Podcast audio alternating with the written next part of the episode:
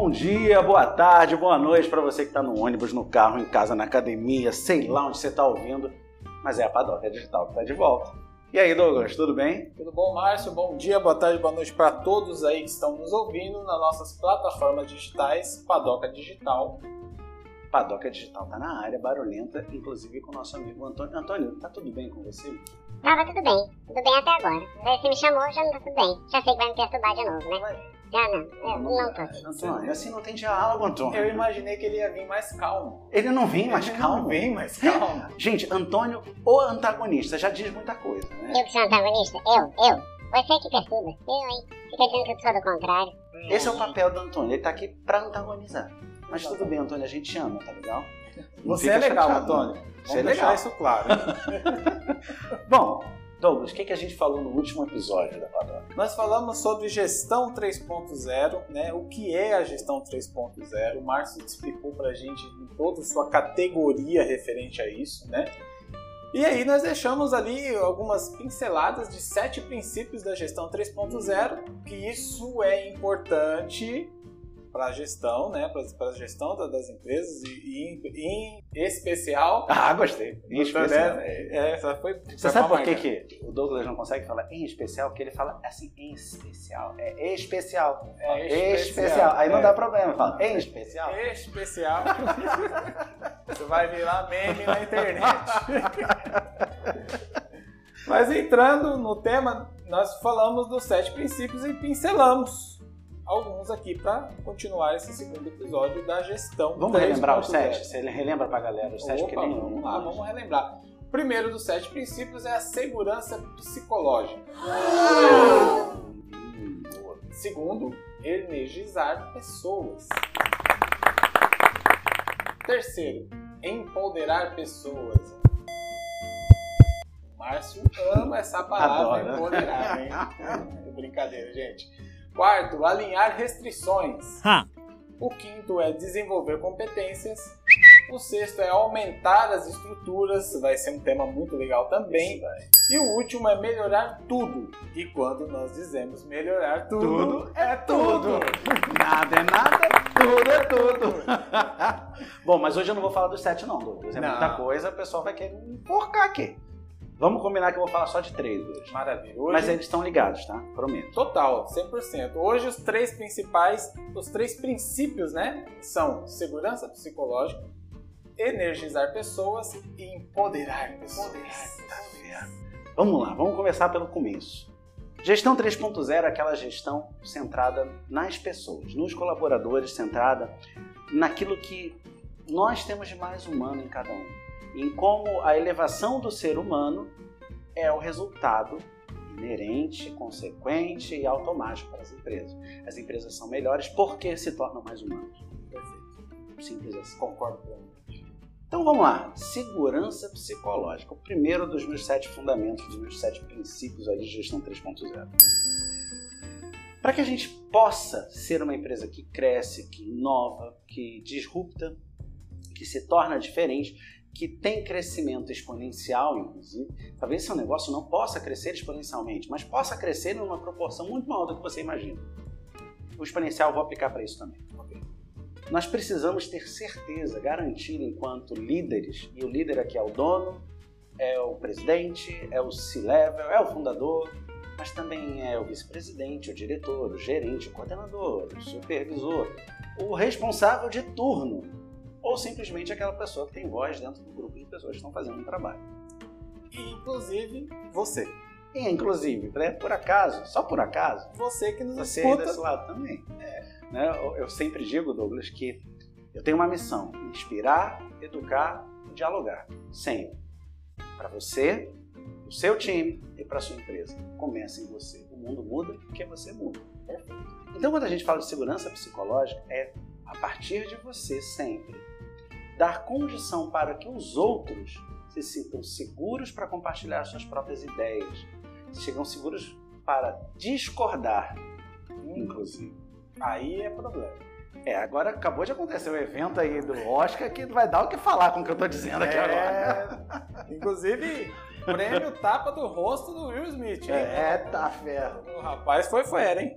Ô, Antônio, você assistiu o Oscar? Que Oscar? Oscar o quê? Nem Oscar, nem Oscar, nem nada. Não, Antônio, mas tem que assistir o Oscar. Ah, tem que assistir nada, tem mais o que fazer. Você gosta do Oscar? Ah, que não gosto. Nem vi. Nem Oscar, nem Oscar. Você gosta de alguma coisa? Eu gosto de tudo que não é Oscar que você não me pergunta. Isso é chato. Meu Deus. Tá bom, Antônio, desculpa ter perguntado. Não queria... Mas pelo menos você concorda que deu chabu. Mas que chabu? Tô sabendo chabu. O que é chabu? É de comer, de beber? O que é chabu? Antônio, é complicado. É melhor a gente pular essa parte, né? Antônio, meu amigo, eu vou indicar você para um colega. É, Antônio, a gente precisa conversar. É.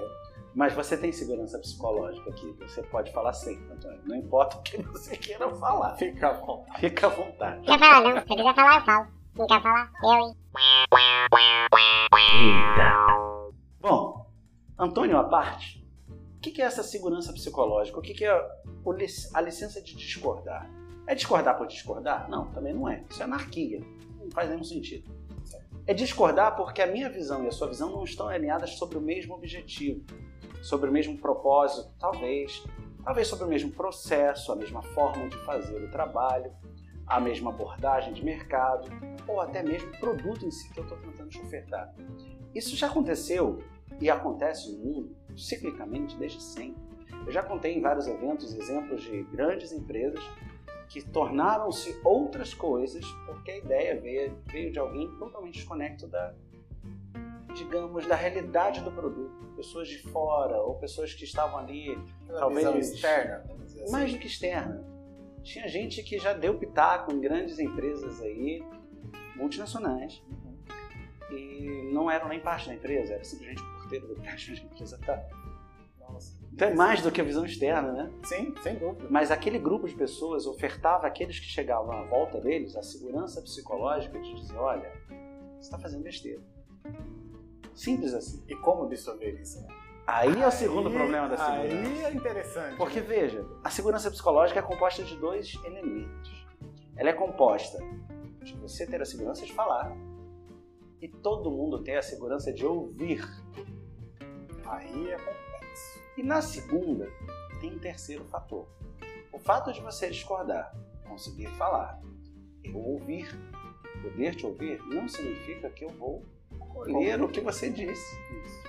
Eu posso transformar o que você disse em outra coisa, inclusive. Eu posso, inclusive, adivinho, discordar de você de mim. Essa é a questão, é exatamente essa a questão. Porque o embate sadio de ideias, ou seja, o embate que é positivista, que não é embate de briga, de conflito, ou o que eu gosto de chamar de conflito saudável, leva à inovação. E eu tenho uma metodologia, Douglas, que eu falo sempre, volte a ser criança. Por que você faz isso? Ah, porque é assim que é o processo. Por que o processo é assim? É porque existe uma lei que determina, mas por que a lei determina que o processo tem que ser desta maneira? Até você não tem mais resposta. Quando você chega à raiz dessa sua pergunta, aí sim você está pronto para a próxima fase.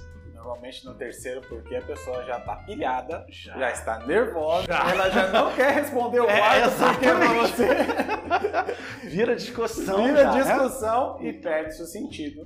Perde o sentido do exercício. Exato. Segurança psicológica, cria um ambiente, você que está no RH, você que está liderando o RH principalmente, desenvolvimento de talento, desenvolvimento humano, cria um ambiente de segurança psicológica, porque precisa começar nas empresas pelo responsável pelo recurso humano.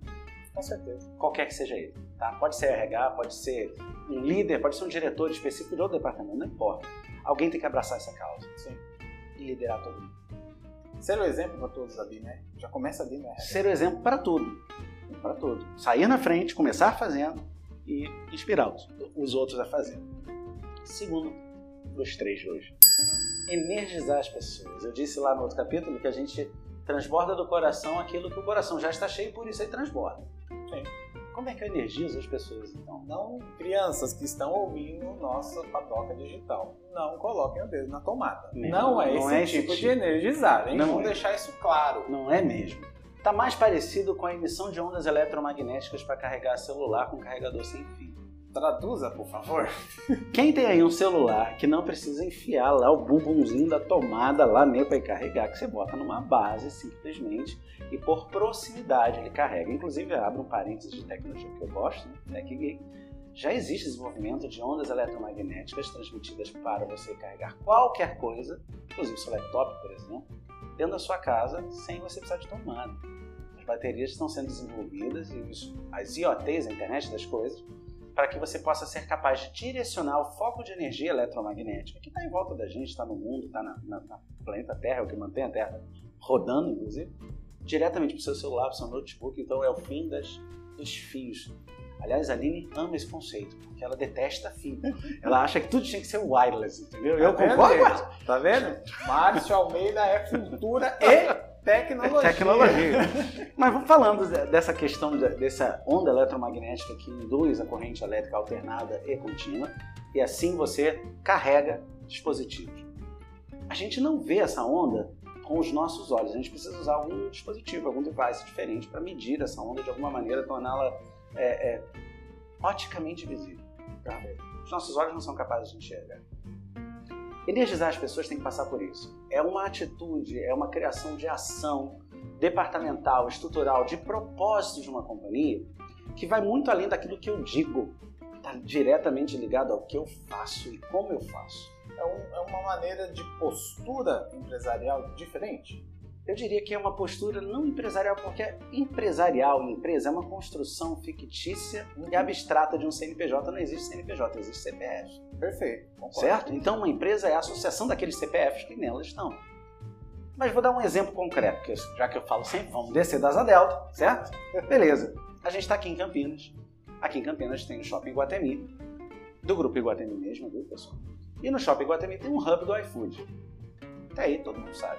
O que talvez nem todos saibam é que o hub do iFood aqui, do Iguatemi, é o primeiro das Américas que entrega comida via drone, autorizado pela ANAC. Então não tem motoboy, dependendo da entrega. É o drone mesmo que leva a sua comida, do shopping à sua casa. Então você não recebe isso pela sua porta, sim, pela sua janela, entendeu? A tecnologia... Pior que não, você recebe na porta, mas o drone é muito grande, vai entrar pela janela. Mas não tem um motoboy no processo. É uma via aérea de drone robotizado, automatizado. O mesmo iFood, meu amigo Fabrício, acho que há 2 anos atrás, se não me engano, setou o propósito de terem eliminado dos seus negócios a sua própria cadeia carbônica, a sua pegada. Ele queria zerar o carbono dentro do iFood.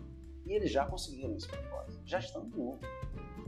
Dentro do mesmo iFood, já existe a ADA. A ADA é um veículo autônomo, elétrico, que substitui o drone também. Aonde não dá para ir voando, a gente vai com um robô elétrico, um carrinho que leva a comida para você. Esse não está em teste no Iguatemi, está em teste em laboratórios coordenados, em pequenos condomínios ainda, porque existem muitas variáveis para a gente considerar. E, digamos assim, está em franco desenvolvimento, já está fazendo rota, só não está fazendo rota comercialmente, diferente do drone. O drone entrega mesmo. O drone existe, viu, gente? Não é novela, não, existe. Você pede o iFood, você pode receber do drone, só depende de onde você mora. Sim. Porque a ANAC delimitou as regras de rota, né? Claro. O mesmo iFood criou uma escola para empreendedores, ou seja, você tem o seu restaurante, o seu negócio de comida, entra na plataforma do iFood, se inscreve lá e se capacita em empreendedorismo, em marketing digital e uma série de outras coisas gratuitamente.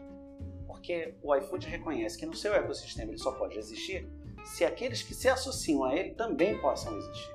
Então ele só pode ter renda se aqueles que estão na plataforma também não tiverem. Quarto propósito novo do iFood. Novo, mais ou menos. A escola de programação, a gente está no maior shortage, na maior falta da história do mundo em desenvolvedores de tecnologia, programação. Eu vou ter que fazer a pergunta. Pode fazer. Traduza. Pode fazer. Essa tecnologia, essa visão do iFood, até a própria visão de, entre aspas, eliminar o carbono, que eu acho que é fantástica a ideia, porque justamente o iFood gera, né? Mas claro, devido à necessidade e demanda. Isso é importante para a sociedade. Ponto. Como trazer isso para dentro dessa energia, de energizar. É, mas é o conjunto de todas as coisas que energizaram. Percebe? Você viu quantas coisas diferentes? Eu falei de uma só empresa. E ainda nem terminei, que ainda tinha mais uma. Tem mais, que é a Escola de Desenvolvedores, que eu já tem casos, se você procurar, você vai descobrir, de motoboys que faziam a entrega, fizeram a escola e hoje trabalham para o iFood como desenvolvedor em casa, recebendo até 30 vezes o que recebiam como motoboy. Muito bom. E se formaram gratuitamente na plataforma. É um alinhamento de propósito. Você viu quantos propósitos? Aí eu pergunto pra você, desses aí que eu contei, qual te empolga mais? Ah, eu não vou negar pra você, não. Pode falar. A entrega via drone. Via drone? Então, se você tivesse no iFood, você não ia querer fazer parte desse projeto? Não tenha dúvida. Eu tô te energizando, não tô? Total. E quando eu faço outro pra uma escola de, digamos, pra cunho social, pra desenvolvedor social, ou se eu faço uma pro empreendedor, outra que eu faço de robótica, assim eu energizo as pessoas, alinhando o meu propósito ao seu propósito.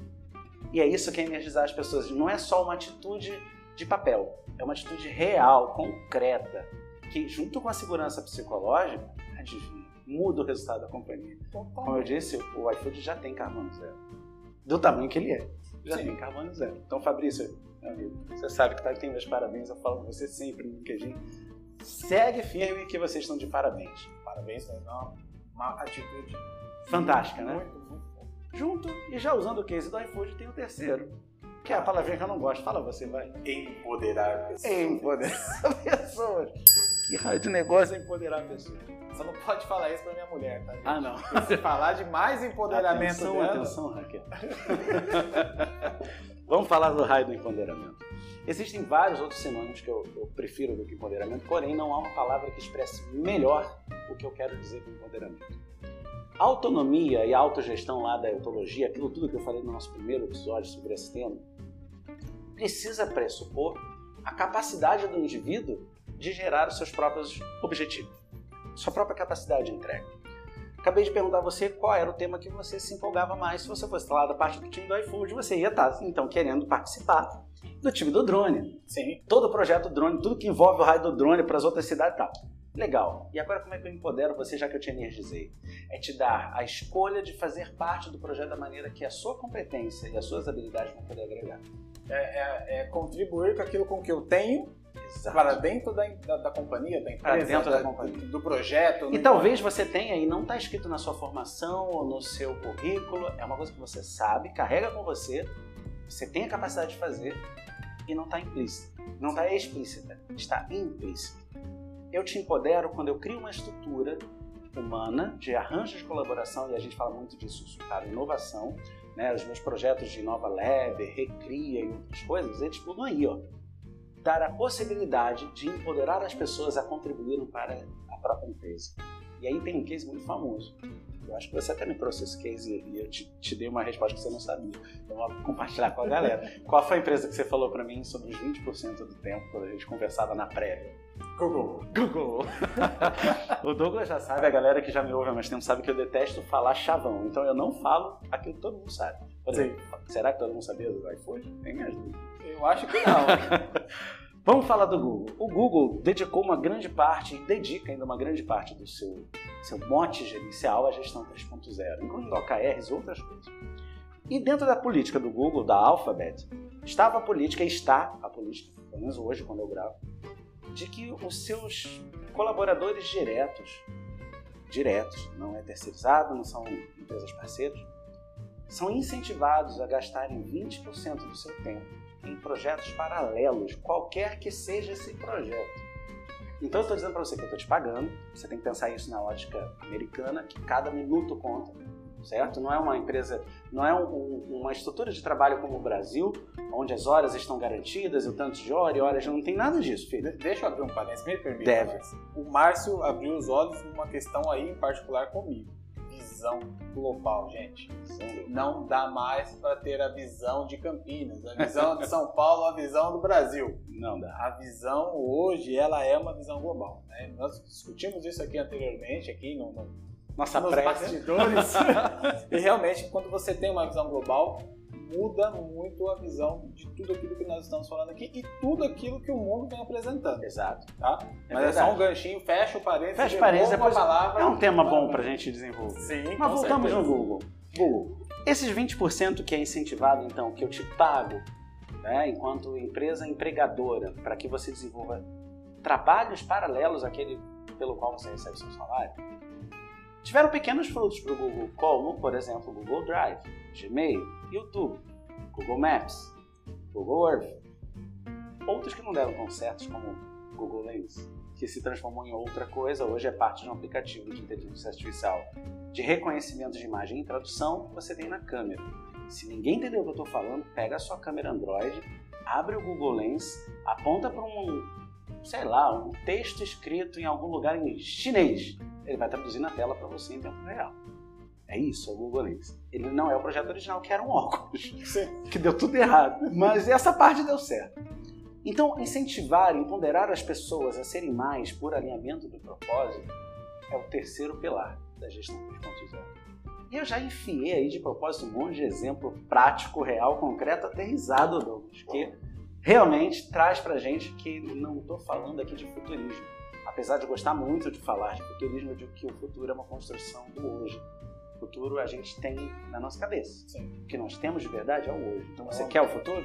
Construir ele. Construir ele hoje, exatamente. É, tá vendo, gente? O podcast tá agitadíssimo. Foi longo hoje, hein? Foi longo, mas o conteúdo bom é assim, passa rápido, você nem percebe. Passa rápido. Então, gente, aqui hoje fechamos esses 3 dos 7 princípios da gestão 3.0. Né? No próximo episódio tem mais 4 tópicos pra gente conversar. O Márcio vai estar dando essa pincelada pra gente. E é isso aí. E depois a gente fala do como, né? Tô falando do quê, tô enfiando um pouquinho de porquê. Depois no final a gente vai falar o como. Fica com a gente, aprende mais um pouquinho. Tá com dúvida? Pode mandar por todos os canais, a gente tá em todos. É isso aí, gente. Não esquece, todas as plataformas digitais, Padoca Digital. É isso aí. Até a próxima. Até mais. A gente se vê. Tchau, Antônio. Tchau, né? Falar o quê? Tchau, até logo. Até a próxima. Tchau. Ah, Antônio, tá bom. Até a próxima. A gente se vê, pessoal. Oh, thank you.